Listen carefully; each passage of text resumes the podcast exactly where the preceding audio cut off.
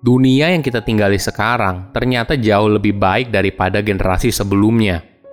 Halo semuanya, nama saya Michael. Selamat datang di channel saya, Sikutu Buku. Kali ini saya akan bahas buku Enlightenment Now karya Steven Pinker. Sebelum kita mulai, buat kalian yang mau support channel ini agar terus berkarya, caranya gampang banget. Kalian cukup klik subscribe dan nyalakan loncengnya Dukungan kalian membantu banget supaya kita bisa rutin posting dan bersama-sama belajar di channel ini. Buku ini membahas kalau dunia yang kita tinggali sekarang ternyata jauh lebih baik loh daripada era dan generasi sebelumnya. Apakah kamu merasa kalau dunia yang kita tinggali semakin buruk? Kita mendengarnya di berita kalau pemanasan global meningkat, resesi ekonomi, pandemi global, dan sebagainya. Namun apakah kamu tahu kalau di masa saat ini justru kesehatan, kemakmuran, keamanan, dan kebahagiaan meningkat dibandingkan era sebelumnya? Jika kamu melihat rata-rata kekerasan, kelaparan, dan kemiskinan, ternyata presentasenya menurun daripada era sebelumnya. Stephen akan mengajarkan kita untuk melihat dunia yang kita tinggali dengan perspektif yang lebih positif. Saya merangkumnya menjadi tiga hal penting dari buku ini. Pertama, apakah dunia sekarang lebih baik Judul buku Stephen yang bernama Enlightenment Now diambil dari abad atau zaman pencerahan yang dimulai di Eropa pada pertengahan awal abad ke-18. Saat itu, masyarakat di sana memiliki pola pikir yang jauh berbeda. Sebelum abad pencerahan, jika ada cuaca buruk, maka akan dihubungkan dengan penyihir atau dewa yang marah. Sama halnya pemahaman masyarakat kalau laut dan hutan dihuni oleh makhluk buas yang jahat. Namun sejak abad pencerahan dimulai, sains dan ilmu pengetahuan mulai bersinar dan memberikan pemahaman kepada masyarakat fenomena yang terjadi selama ini. Perubahan ini tidak hanya terjadi di bidang kepercayaan masyarakat saja, tapi juga kepada praktik hidup masyarakat, misalnya seperti perbudakan. Sebelum abad pencerahan, perbudakan dianggap sebagai hal yang lumrah dan umum. Namun setelah masyarakat mulai teredukasi, mereka baru menyadari kalau praktik perbudakan adalah hal yang tidak manusiawi dengan perkembangan ilmu pengetahuan, muncul pemahaman baru yaitu pandangan soal humanisme, di mana ini merupakan pandangan untuk memahami manusia satu sama lain dan menghargainya. Dalam tahapan yang lebih besar, humanisme ini lalu didorong oleh sesuatu yang kita kenal sekarang sebagai kosmopolitanisme. Ini merupakan paham yang menolak konsep sempit yang membenturkan satu kelompok dengan kelompok lainnya. Kosmopolitanisme melihat setiap orang sama, tidak peduli dari mana mereka berasal. Tentu saja dunia yang kita tinggali sekarang juga tidak sempurna. Kita masih melihat ada perang sipil di beberapa negara yang ada di Timur Tengah. Walaupun begitu, kurang dari 100 tahun yang lalu, perang merupakan hal yang normal pada masa itu. Bahkan pada saat Perang Dunia Kedua, sekitar 60 juta orang kehilangan tempat tinggalnya akibat perang, dan bahkan melebihi jumlah pengungsi dunia yang kita miliki sekarang. Salah satu alasan dibalik penurunan jumlah dan skala perang adalah adanya perserikatan bangsa-bangsa. Organisasi ini bertujuan untuk menjaga ketentraman hubungan antar negara. Kedua, fakta dunia menjadi lebih baik. Pada awal abad pencerahan, rata-rata harapan hidup masyarakatnya yaitu 29 tahun. Angka ini ternyata lebih kecil daripada nenek moyang kita yang bisa hidup mencapai 32,5 tahun. Sekarang, angka harapan hidup dunia telah meningkat berkali-kali lipat Salah satu faktor pendukungnya adalah tingkat kematian bayi semakin kecil yang secara statistik mampu meningkatkan harapan hidup manusia secara signifikan. Gambarannya seperti ini.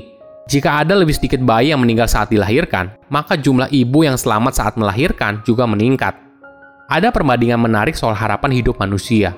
Pada tahun 1845, seorang warga Inggris yang berusia 30 tahun memiliki tingkat harapan hidup 30 tahun lagi Sedangkan warga Inggris yang berusia 80 tahun memiliki harapan hidup 5 tahun lagi.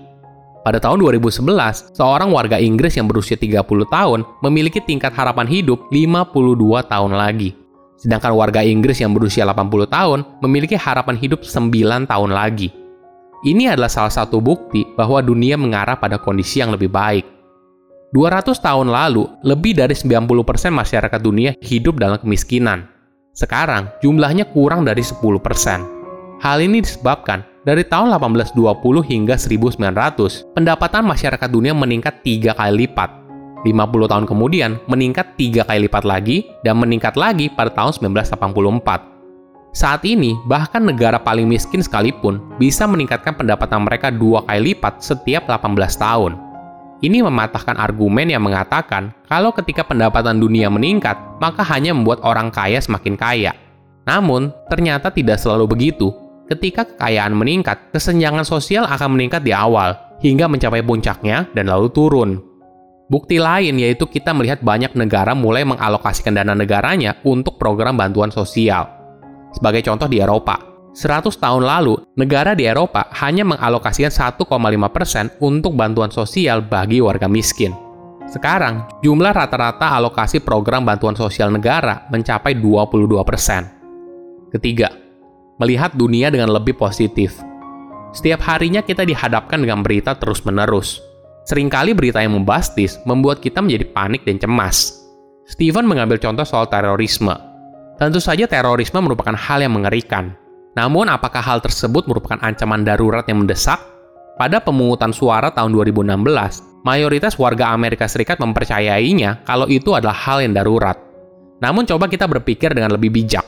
Realitanya, orang Amerika Serikat lebih mungkin meninggal karena disambar listrik atau sengatan lebah daripada serangan teroris. Jika kita lihat dalam konteks yang lebih luas yaitu dunia, kita punya potensi meninggal 125 kali lebih tinggi dari kecelakaan daripada serangan teroris. Walaupun begitu, ketakutan yang berlebihan bisa dimaklumi, karena resiko serangan teroris tidak mencapai 0%. Tentu saja hal ini bisa membuat banyak orang cemas, apalagi informasinya diulang terus-menerus hingga berhari-hari di media massa. Sama halnya dengan perkembangan artificial intelligence atau kita kenal dengan nama AI Interpretasi bebas yang sering kali kita lihat di film membuat kita semakin was-was dan cemas soal perkembangan AI. Banyak orang merasa perkembangan AI dapat membuat skenario seperti dalam film Terminator menjadi kenyataan. Di sisi lain, kita harus merangkul teknologi baru untuk meningkatkan taraf hidup kita di masa depan. Di buku ini, kata kunci yang ingin disampaikan oleh Steven adalah progres atau perkembangan. Perspektif positifnya dalam melihat dunia yang kita tinggali sekarang membuat kita untuk melihat dunia kembali dengan cara yang berbeda. Jika kita tidak pernah menengok ke masa lalu, kita tidak akan sadar seberapa jauh kita sudah melangkah. Seringkali kita lupa dan sibuk melihat ke masa depan. Hal ini membuat kita tidak mensyukuri perkembangan yang sudah kita nikmati sekarang. Perkembangan di dunia juga didukung oleh sistem demokrasi. Walaupun tentu saja tidak ada sistem pemerintahan yang sempurna. Namun sistem demokrasi memungkinkan adanya fungsi pengawasan dan keseimbangan untuk mencegah penyalahgunaan kekuasaan. Sistem ini lalu membentuk masyarakat yang progresif dan lebih toleran dalam menghadapi perbedaan. Data dan statistik membuka mata kita untuk melihat dunia yang kita jalani ternyata jauh lebih baik daripada generasi sebelumnya. Hingga akhirnya, masa depan akan lebih baik daripada dunia hari ini. Silahkan komen di kolom komentar pelajaran apa yang kalian dapat ketika baca buku ini. Selain itu, komen juga mau buku apa lagi yang saya review di video berikutnya. Saya undur diri, jangan lupa subscribe channel YouTube Sikutu Buku. Bye bye.